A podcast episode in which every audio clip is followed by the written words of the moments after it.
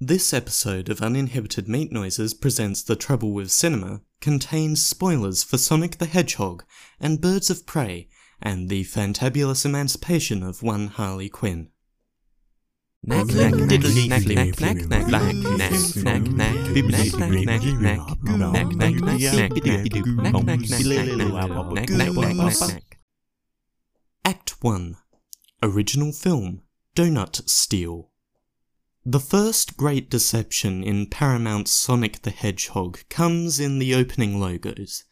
A massive orchestral swell to a choral rendition of the classic Sega jingle as decades of video game history slowly zoom out to reveal the blue and white logo. Cut to the words original film in plain text between bars on a red background. You'd be forgiven for thinking that this was, then, a Sega original film.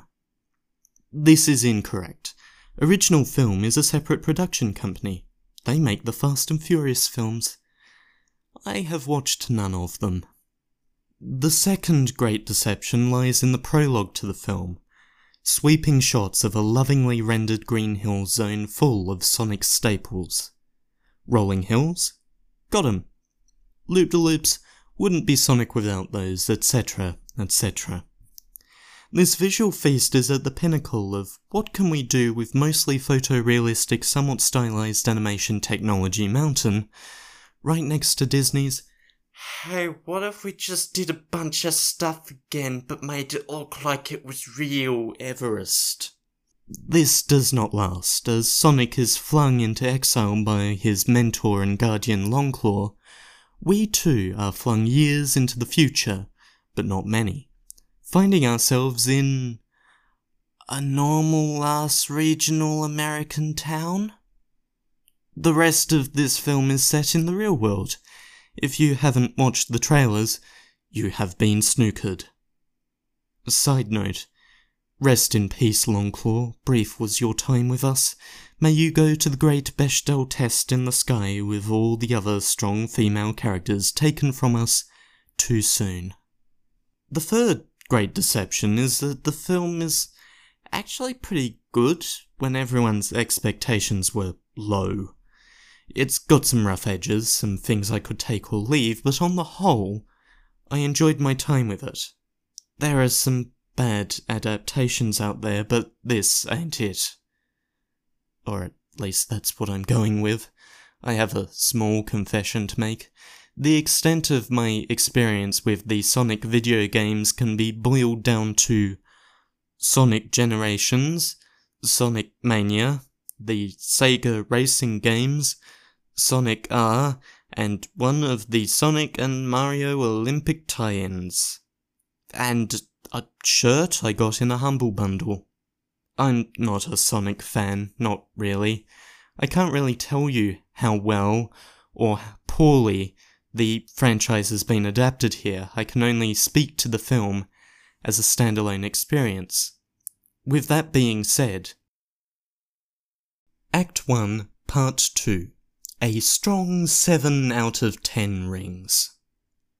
There's a scene that any film starring or featuring a speedster character needs to do, and do well, to be worth its salt.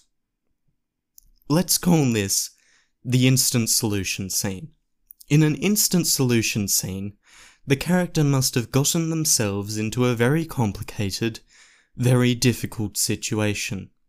The solution to the situation is to go so fast that time seems to slow around you.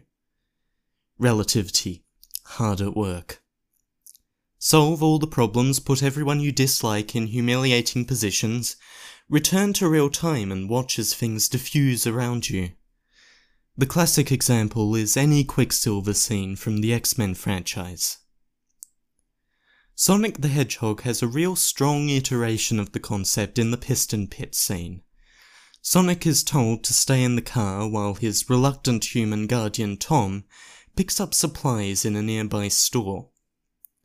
Across the street from the store is a raucous bar called the Piston Pit with a bunch of cool, very fast cars out the front. Sonic can't help himself and goes in. When Tom eventually comes back to drag him out, He instead introduces Sonic to the concept of a bucket list. Cue shenanigans. The upshot is that at some point Sonic bumps Tom into some big guy, and everything goes to hell in the usual domino fashion. Sonic goes fast enough that he can get everyone in position to fall over in a heap, toilet paper mummies one guy, and sits Tom at the bar. Come back to real time and it's all over in an instant. Very satisfying stuff. Sonic the Hedgehog has a bunch of bits like this that I like, with fascinating concepts, and they mostly hold the film together. There's a problem, though. Act 1, Part 3 How much acting is too much acting? I couldn't handle Jim Carrey as Dr. Robotnik. There's not much for me to say about it. I understand that energetic performances are his stock and trade, but. Ah. His scenes in this are like getting hit in the face with a very loud, very angry building. It's not even that the characterization is wrong. Eggman is supposed to be a large hand, but it's just too much for me. And and there's so much of him in the film. It just Oh, no. Act 1, Part 4 Everybody Go Home. And that's really all I have to say about the film itself. It's perfectly serviceable, and I'll probably watch the inevitable sequel. No, what I want to talk about is visual effects. There are some very good visual effects in this film. There's an entirely believable teleportation based chase sequence at the climax of the film that really shows off what the team is capable of. I don't care about this. MPC Vancouver was a division of visual effects company Moving Picture Company. MPC Vancouver was responsible in some significant part for the character design and redesign on the character Sonic. They spent months working on getting the film back up to scratch after the debacle of the initial design. In December 2019, MPC Vancouver was closed by its parent company. I don't know how much Sonic had to do with it, but there have been reports of abusive behaviour on the part of management I have only sympathy for those affected by such behaviours and by the closure. Animation continues to be a terrible industry to work in, and it's very difficult to resolve. Right, pulling out of that, let's move on. Act 2, where everybody knows you're bad. Warner Brothers' Birds of Prey and the fantabulous emancipation of one Harley Quinn is a film about a breakup. I have no context for this breakup. This is the first DC film I've seen since Wonder Woman, which was the first I'd seen since Man of Steel? Yes. Birds of Prey is very happy to provide this context where it becomes necessary. It is full to the brim with flashback sequences. I could even be persuaded to say there are too many.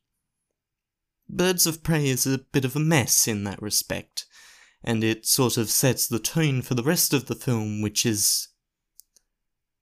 fine? I don't know what else I can say about it. It's fine. The characters are good. It's sweary, violent, a little sexual, but none of this is unexpected for a Harley Quinn film. The plot works.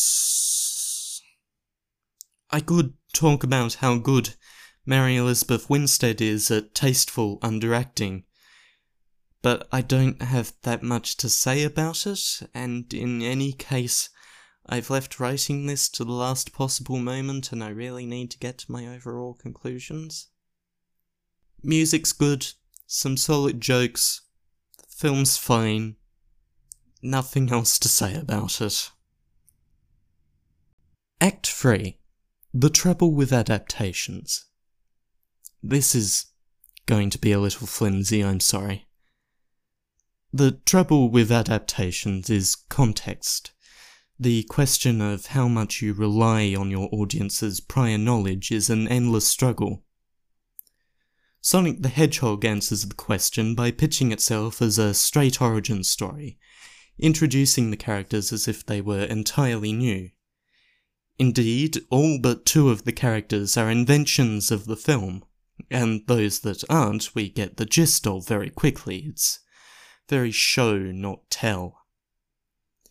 In contrast, Birds of Prey is a film in an established franchise with several previous films. It relies heavily on flashback to provide context, but much of this flashback seems to be new content to the series, and the rest provides enough context that I was not confused or left in the dark.